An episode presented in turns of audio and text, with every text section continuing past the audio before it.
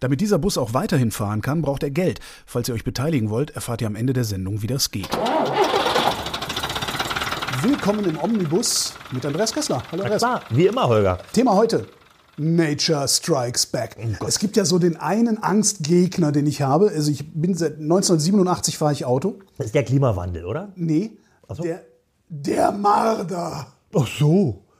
Der ist 2,50 Meter groß genau. Ja, und beißt auch nicht, sondern schluckt im Ganzen. Genau. Ja. Äh, ich habe das, also man hört immer so, der Marder bist, alles ganz schlimm. Die, uh, ich habe sowas noch nie gehabt. Ist das, ist das eigentlich was, was ist das wirklich ein Problem? Ja, ja, ja, ja. Das ist tatsächlich ein Problem. Ich bin selber auch mal Opfer eines Marderbiss geworden. Natürlich. Du selber, auf dein Auto. Mein Auto, naja, also ich. ah, ah, ah.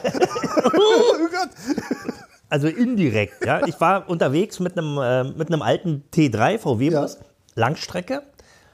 Und auf einmal ging alles sehr schnell. Plötzlich blinkte die Kühlwasserlampe die eigentlich immer mal blinkt beim T3, die nimmt man nicht sofort ernst. äh, und unmittelbar danach tat es einen Schlag. Ja. Äh, und äh, ja, der Wagen bremste ruckartig ab. Ich konnte dann auf die Kupplung treten und rollte dann auf dem Standstreifen aus. Motor fest, weil komplett überhitzt. Ursache war ein absoluter Kühlwassermangel. Und das Kühlwasser war nicht wie oft durch eine kaputte Zylinderkopfdichtung einfach verbrannt und verdampft worden, sondern fand seinen Weg ins Freie durch ein nadelkleines Loch in einem der Kühlwasserschläuche. Da sprudelte immer so ein ganz feiner Strahl direkt auf ein heißes Motorteil, woraufhin das Wasser, was da austrat, verdampfte. Also es gab keine Pfütze unterm Auto und, und also keinen, keinen deutlich sichtbaren Austritt. Und dieses nadelfeine Loch resultierte aus einem Marderbiss. Das Marderzähnchen hat eben diesen Kühlwasserschlauch durchgepiekt das war jetzt wenig spektakulär, aber im Ergebnis natürlich katastrophal für den Motor. Und so ist das auch. Kann denn aber, ich meine, wenn der Marderbiss ein solches Problem ist, also auch ein so, so äh, äh, weit gestreutes mhm. Problem, das, das wir möglicherweise alle haben, kann man denn nicht die Leitungen entsprechend sicher bauen? Sicherlich. Also könnte die Automobilindustrie da nicht. Na klar, die könnten also alles, was ähm, Marder attraktiv ist, ja wo die also gerne mal reinbeißen, um mal zu gucken, wie so die Textur ist, könnte man mit irgendeinem Stahlgeflecht oder Alugeflecht ja. ummanteln und damit äh, würde die Gefahr eines, einer Perforation durch die Zähnchen eben deutlich sinken. Ne? Warum machen die das nicht? Naja, das. Ich meine, das ist ja ein Verkaufsargument. Unser Fahrzeug ist Marder sicher. Könnte man sicherlich also für machen. so Deppen wie mich, die dann. Äh, der Marder. Ja, wäre teuer natürlich, würde teurer sein. Also die Autoindustrie will ja immer keine großen Kosten haben für ja. ihre Produkte, verständlicherweise. Und ähm, im Übrigen ist das natürlich nicht bei weitem nicht so häufig, wie einem die Medien ja. suggerieren. Also es kommt natürlich vor, es gibt immer wieder mal Fälle, wo Marder äh, sich da im Motorraum äh, austoben und, und auch Teile beschädigen. Äh, meistens sind es ja Kunststoffschläuche, die da perforiert werden. Aber das ist jetzt kein flächendeckendes Problem. Es gibt es immer mal wieder und es wird auch immer darüber gesprochen. Und deswegen glaubt man, dass es häufig ja, ist. Ja, genau. So der, der weiße Hai. Ne? So ja, ja, genau. genau. Äh, äh, gibt es irgendwie Orte, wo der Marder sich besonders wohlfühlt? Also passiert mir das eher in der Stadt, eher auf dem Land? Das, inzwischen ist das überall der Fall. Und das okay. ist ja so, die, also die, die äh, Tiersoziologie, ähm, nenne ich es mal, die ist ja so, es gibt ähm, Gegenden, wo ein Marder wohnt und wenn man da mit seinem Auto parkt, dann kann es passieren, dass der Marder sagt, oh, hier eine schöne warme Höhle, der Motorraum, ah, okay. da klettere ich mal rein, ja, da gucke ich mal, was da so ist, vielleicht liegt hier da auch was Leckeres zu beißen. Äh, hinzu kommt eben auch, dass eben häufig jetzt Kunststoffe mit, äh, naja, aus Nachhaltigkeitsgründen eben mit abbaubaren Komponenten gebaut werden. Fischmehl ist da im Gespräch, ja. ja, dass das da mit drin ist in so einem Kunststoff. Und was der Marder riecht, vielleicht denkt er, oh, da ist ein toller lecker Fisch. Ja, lecker Fisch, ein schöner Hering, der da liegt, der wartet ja. nur darauf, vertilgt zu werden. Also das ist auch alles noch nicht so schlimm.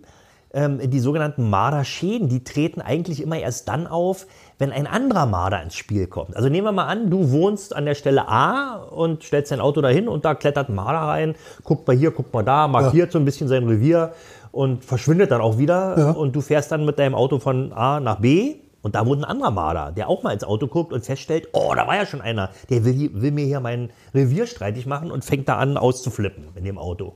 Ja, also fängt an rumzutoben, um den vermeintlichen Gegner äh, niederzumachen. Und dabei werden eben Motorverkleidungsteile zerfetzt und auch mal hier oder da reingebissen. Wobei das mit dem Reinbeißen ist eher so eine spielerische äh, Geschichte, weil die eben äh, gucken wollen, was denn da so ist, wo man sich denn da gütlich tun kann. Ja, ja, ja. Nicht? Das ist das eine. Und dann gibt es natürlich auch immer wieder Fälle, wo dann eben irgendwelche äh, toten Tiere oder angebissene Wurstsemmeln aus dem, aus, aus dem Mülleimer irgendwo in den Autoecken deponiert werden für später. Ja, es werden ja schlechte Zeiten kommen. Sagt sich der Marder, ist ja auch kein Dover. Nicht? Und die gammeln dann vor sich hin. Ich habe letztens auch mal bei mir in meinem alten Volvo ein, ein Autoradio gewechselt. Das war so an so einem Spätsommertag und denke immer die ganze, ich habe da gefummelt mit den Kabel und dann klappte das wieder nicht mit den Steckern, kennst ja das Problem.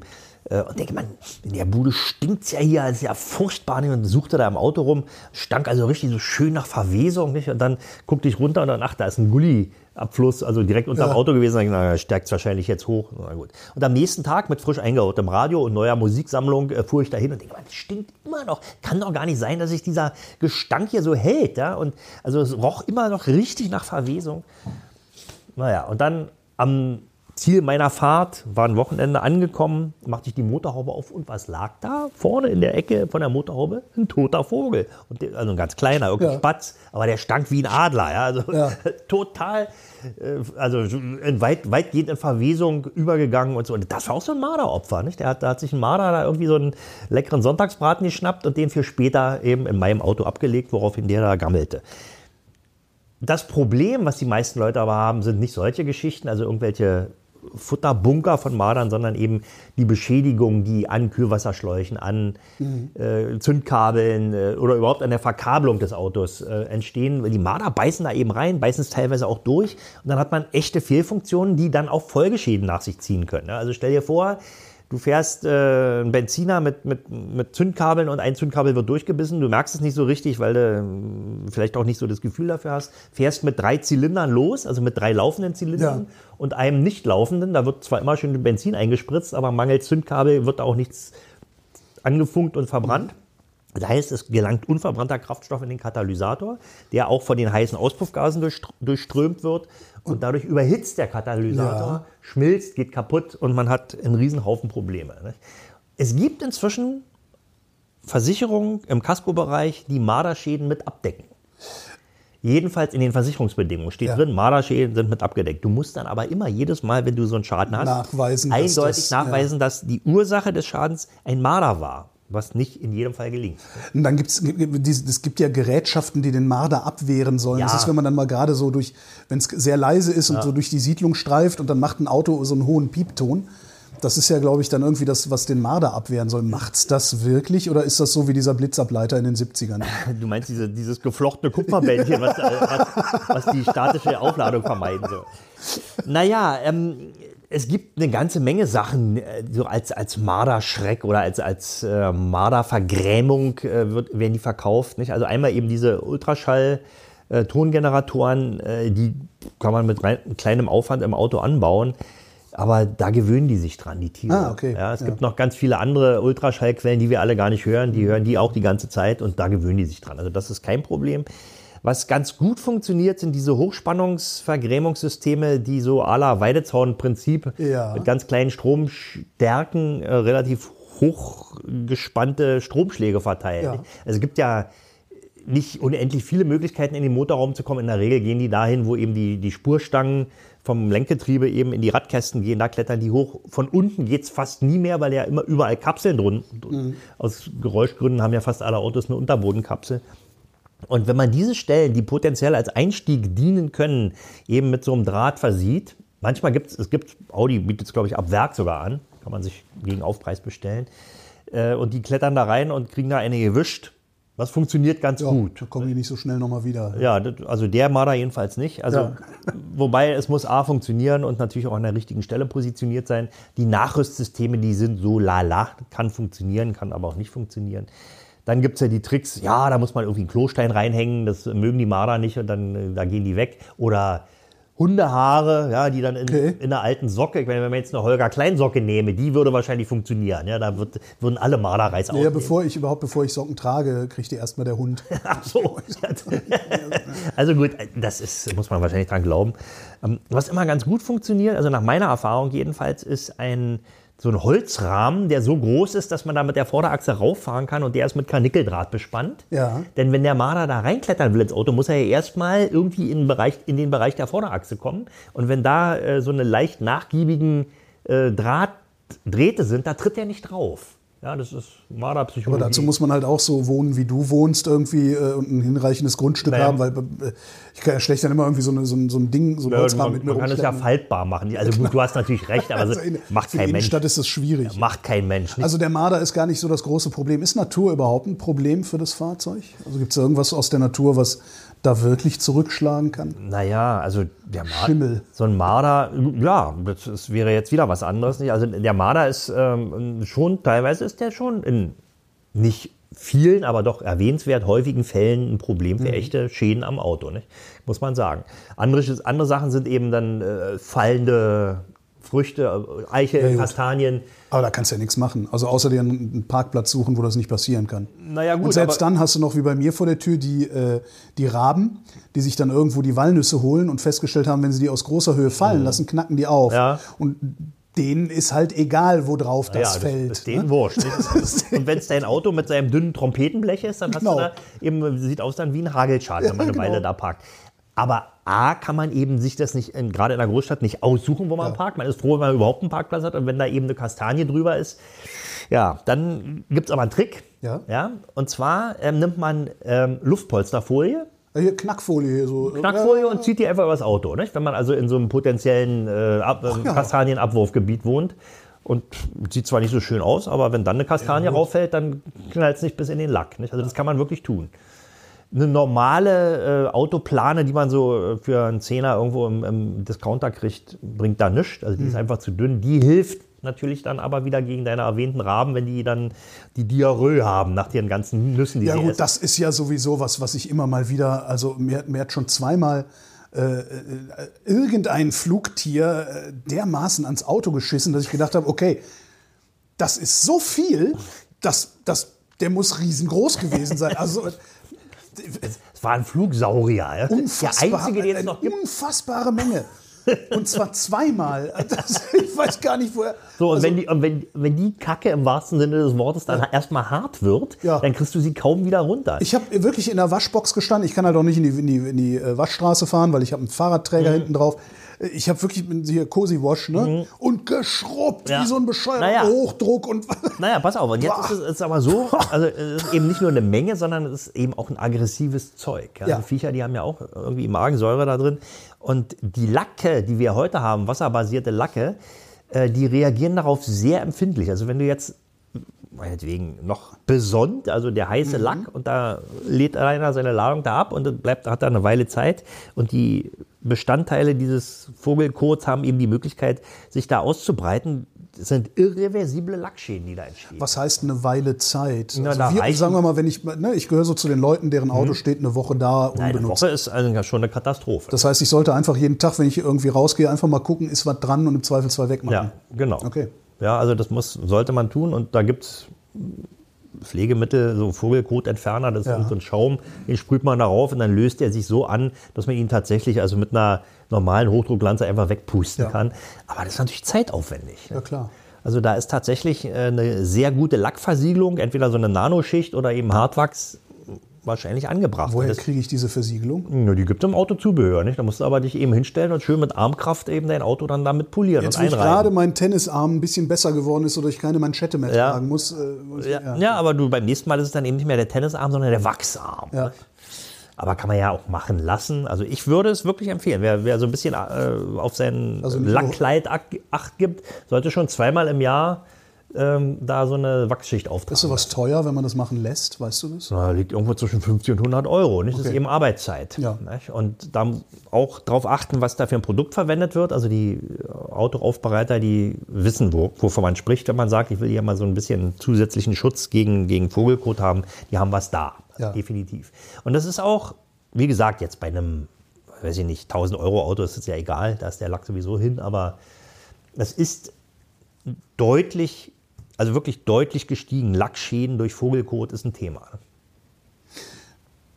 Was ist eigentlich, ich hatte das Problem noch nie, aber man sieht manchmal äh, so Autos am Straßenrand stehen, die sehr lange unter Linden gestanden mhm. haben und dann so eine Zuckerschicht da Ja, das ist, diese, ist dieser, dieser Läuse, dieser Läusehonig, ja. der da ist das, ist das ähnlich gefährlich oder nee. macht das? Nee, ah, okay. das ist also einfach nur klebrig ne? ja. und dann alles, was sonst noch so in der Gegend rumfliegt, klebt dann daran fest. Stimmt. Dann sieht die Karre aus wie geteert und gefedert. Ja, und da hilft dann eigentlich auch nur viel Wasser. Nicht? Also entweder kommt wieder der nächste Starkregen, ist alles wieder weg. Oder man macht, äh, tja, was macht man? Fährt eben in die Waschanlage. Ne? Und lässt aber dann äh, zwischen der Wäsche und dem Voreinweichen eine kleine Zeit verstreichen, damit es auch so ein bisschen anweicht. Vogelkot übrigens kann man auch sehr gut wegkriegen, indem man äh, so eine nasse Zeitung nimmt ja, und die dann darauf legt. Klatsch. Und dann wird es eben nochmal angelöst, wenn der hart ist. Ja, okay. Ja, man muss also nicht immer unbedingt Chemie aus der, aus der Sprühdose verwenden. Das ist aber noch nicht alles. Ne? Das, Gleiche mit, sagen, das Gleiche gilt natürlich auch für ähm, ähm, Insektenrückstände. Oh ja, das habe ich ja jetzt. Ne? Wir waren jetzt irgendwie schön in der Schweiz mit dem Bus, was weiß ich, insgesamt, keine Ahnung wie viele Kilometer, also fast 2000 oder so. Jetzt sieht, also es gibt ja so diese, diese Geschichte, es gibt ja kaum noch Insekten, das sieht man ja, ja daran, wie das Auto vorne aussieht und, und so. Äh, genau. Ja, sind, ich habe wo kommen die denn alle her? Es sind möglicherweise nicht die Insekten, die so manche Insektenschützer äh, als gut einstufen, sondern ja. eben äh, die ordinäre Schmeißfliege ja, oder, ja. Oder, oder irgendwelche Nachtfalter, die dir dann da ans Auto klatschen ich, und das knallt. Das Zeug, das ist halt auch so dermaßen hart, das wird naja. so schnell so hart, das ja. kriegst du dann ja auch noch nicht mal mehr irgendwie mit, mit, mit hier dem, dem, dem äh, wie nee, heißt dieses Ding an der Tankstelle, was ich dann aus dem Eimer ziehe. Ja, diese, äh, mit, der, mit, der, mit der Gummilippe. Ja, genau. Nicht? Ähm, also das sind ja, äh, also die, die, Insekten haben ja Chitinpanzer, die haben ja einen offenen Blutkreislauf, also da gibt es jetzt kein Adernsystem, sondern da ist in dem Panzer pulsiert da eben irgendwas drin rum. Und dieses Zeug ist auch Eiweiß, äh, ja, also besteht darum, fast nur ja. aus Eiweiß und wird dann eben wirklich hart, richtig hart, sodass man es eben mit dem Fingernagel abkratzen könnte.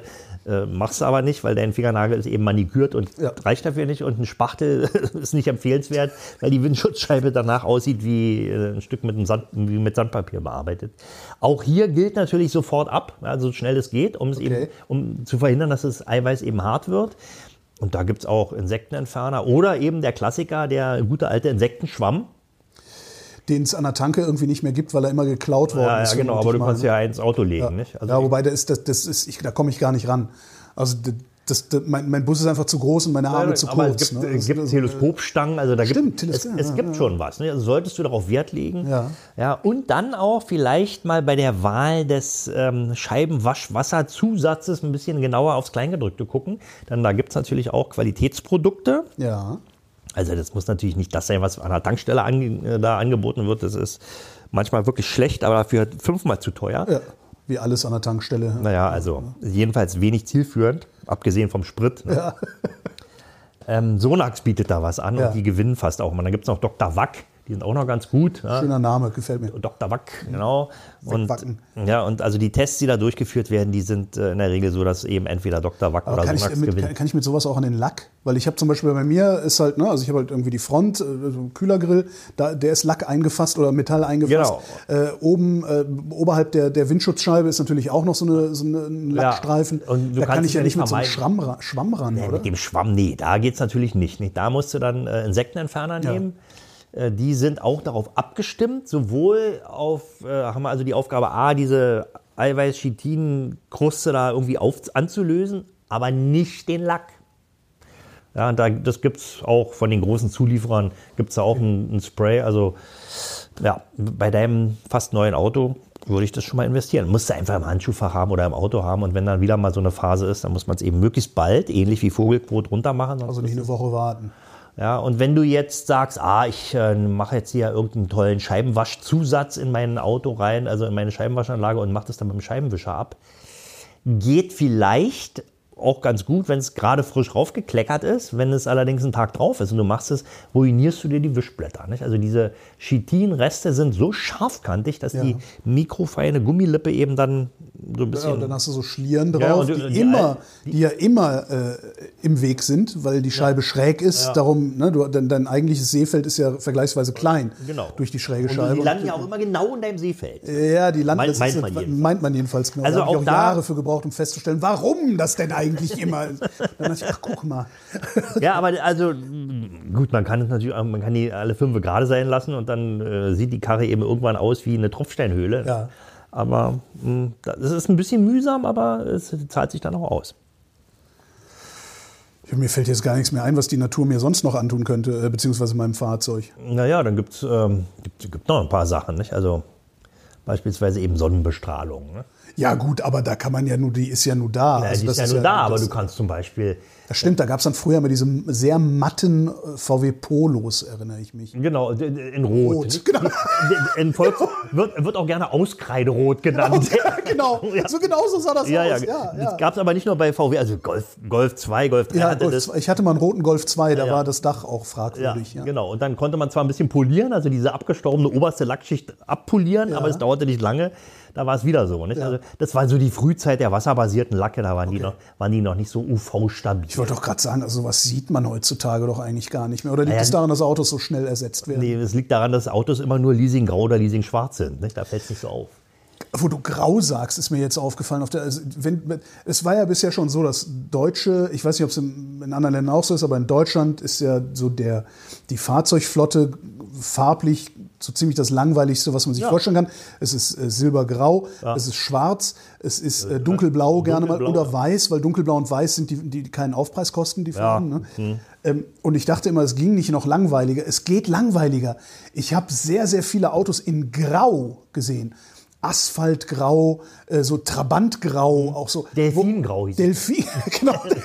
Das ist, ich habe wirklich gedacht, warum macht ihr sowas? Du meinst also so quasi äh, Grundierung mit Klarlack. Genau, so Ja. als hättest du Estrich. Ne? So, Ja. nee, Teppich mache ich nicht, lass das beim Estrich hier. Ja. Das ist, da hätte ich echt nicht gedacht, dass die schaffen noch langweiligere Farben irgendwie. Und die Aber- Leute kaufen es. Ja, du, das liegt, also jedenfalls in Deutschland, dieses Silbergrau und Anthrazitmetallic und Dunkelblau-Metallic liegt daran, weil 66 Prozent aller neu zugelassenen Autos ja Flottenautos sind, ja, die von Flottenmanagern in großer Stückzahl eingekauft werden und die sagen, "Hm, keine, Keine Experimente mit der Farbe. Bloß keine gute Laune auf der Straße. Auf keinen Fall, sonst ist der Wiederverkauf gefährdet. Also der könnte dann wieder 500 Euro weniger bringen. Aber die, die, die restlichen 34 Prozent, die könnten ja vielleicht sich bunte aussuchen. Es passiert ja, dass dann Leute mal so ein gelbes Auto, Du, oranges Auto. machen sie ja häufig auch, also das sind ja dann die, alles so C-Segment und drunter, also Golfklasse und kleinere Autos, Mhm. die werden von Privatleuten gekauft. Kleinwagen natürlich auch zumindest 50 Prozent von Frauen und die haben dann einen anderen Anspruch. Ja. Und die sind auch mal bunt. Ja.